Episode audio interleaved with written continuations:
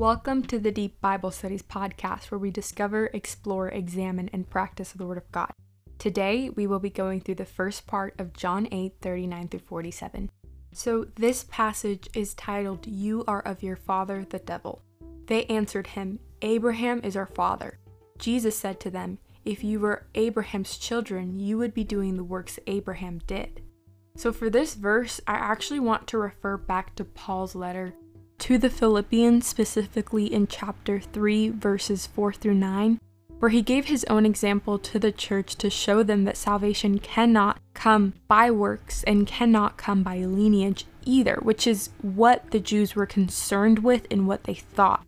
So it says, Though I myself have reason for confidence in the flesh also, if anyone else thinks he has reason for confidence in the flesh, I have more. Circumcised on the eighth day, of the people of Israel, of the tribe of Benjamin, a Hebrew of Hebrews. As to the law, a Pharisee, as to zeal, a persecutor of the church, as to righteousness under the law, blameless. But whatever gain I had, I counted as loss for the sake of Christ. Indeed, I count everything as loss because of the surpassing worth of knowing Christ Jesus my Lord. For his sake I have suffered the loss of all things and counted them as rubbish, in order that I may gain Christ and be found in him, not having a righteousness of my own that comes from the law, but that which comes through faith in Christ, the righteousness from God that depends on faith. Basically, what Paul is trying to say here is that he would have the reason to basically be saved by lineage. He has every sort of reason. He calls himself the Hebrew of Hebrews. But then he goes back to the reality that salvation cannot come by how good you are or by your lineage, but instead, it's by Christ and it's through faith. All throughout history, the Israelites through the Old Testament, when you see them, they believe that they are saved by the fact that they were children of Abraham, even though they acted like the very pagans they were meant to be set apart from. What Jesus is saying is that salvation cannot come by your lineage or from your lineage, which is contrary to their whole reality. He tells them that if they were truly children of Abraham, they would act like him. So, how exactly did Abraham act? Well, Paul's letter to the Hebrews writes this a whole chapter that includes Abraham explaining the salvation and how it can only come through faith. Now, faith is the assurance of things to hope for, the conviction of things not seen. For by it the people of old received their commendation.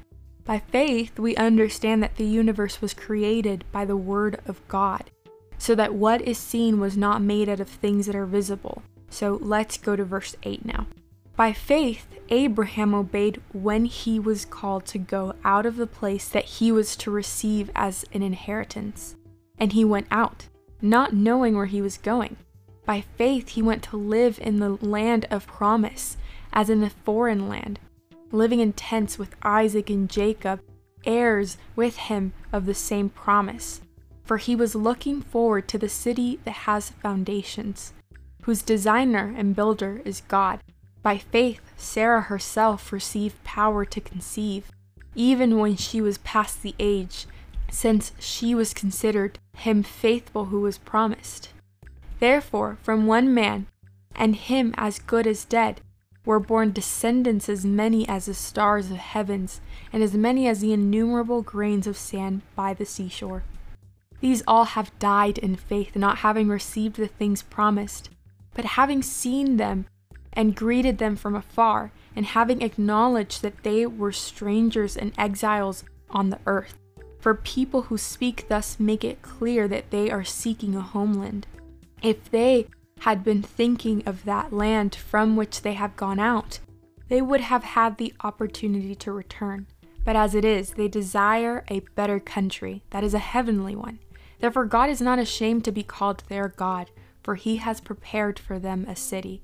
By faith, Abraham, when he was tested, offered Isaac. He who had received the promises was in the act of offering up his only son of whom it was said, Through Isaac shall your offspring be named. He considered that God was able to even raise him from the dead.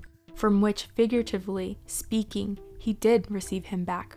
So again, that was in Hebrews 11, verses 1 through 3, and verses 8 through 19. What I want you to get from this, first of all, is that faith is not something that we can boast about. Why? Because it is still God given. It's not by works, and faith itself is not a work. It is something that the Holy Spirit does in us. So, therefore, if the Jews are Abraham's children, they would act, this is the second thing, in faith and in obedience, just like he did. That is why Jesus then says their father is Satan who lies. Verse 40 says, But now you seek to kill me, a man who has told you the truth that I heard from God. This is not what Abraham did. So Jesus states this confronting and exposing truth of the situation. They were seeking to kill him because they saw him as a threat to their system of religion.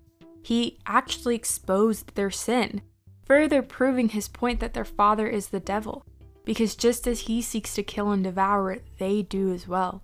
God seeks the lost and he seeks to redeem his people, as we see so perfectly in the fact that Christ came down, as well as he gives judgment for those who proudly live in sin.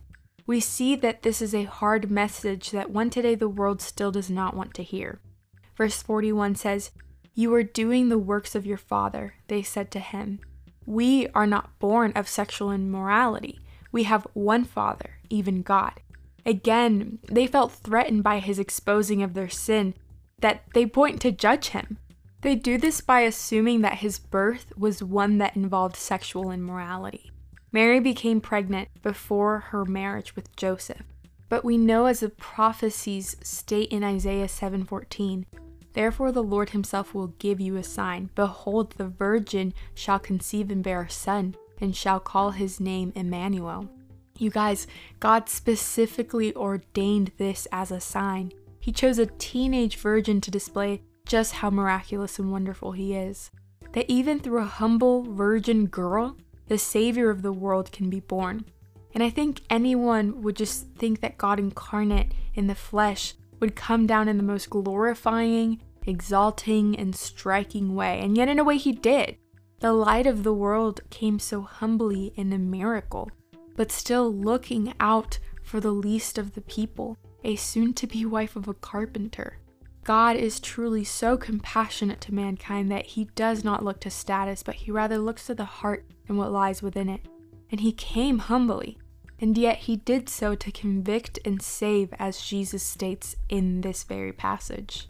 Jesus said to them, If God were your Father, you would love me, for I came from God and I am here. I came not of my own accord, but he sent me. Why do you not understand what I say? It is because you cannot bear to hear my word. You are of your father the devil, and your will is to do your father's desires. He was a murderer from the beginning, and does not stand in the truth, because there is no truth in him. When he lies, he speaks out of his own character, for he is a liar and the father of lies. But because I tell you the truth, you do not believe me. Which one of you convicts me of sin? If I tell the truth, why do you not believe me? Whoever is of God hears the words of God. The reason why you do not hear them is that you are not of God.